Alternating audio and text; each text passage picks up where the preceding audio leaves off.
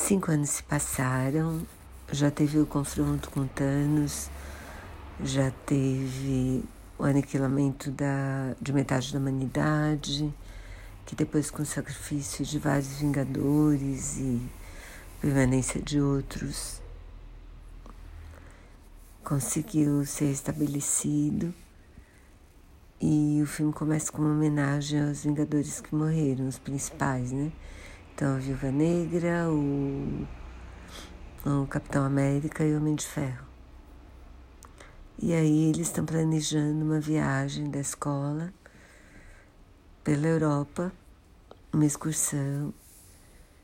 Só que o chefe lá dos Vingadores quer falar porque, porque quer falar com Peter e ele não quer atender porque ele não quer ser super-herói agora, ele quer curtir a viagem com os amigos e quer se declarar para a menina que ele gosta, que é uma amiga dele do, de, do primeiro filme. Bom, e aí as coisas não dão muito certo, né? Porque os ataques vão para a Europa e daí a gente vai ver o que acontece.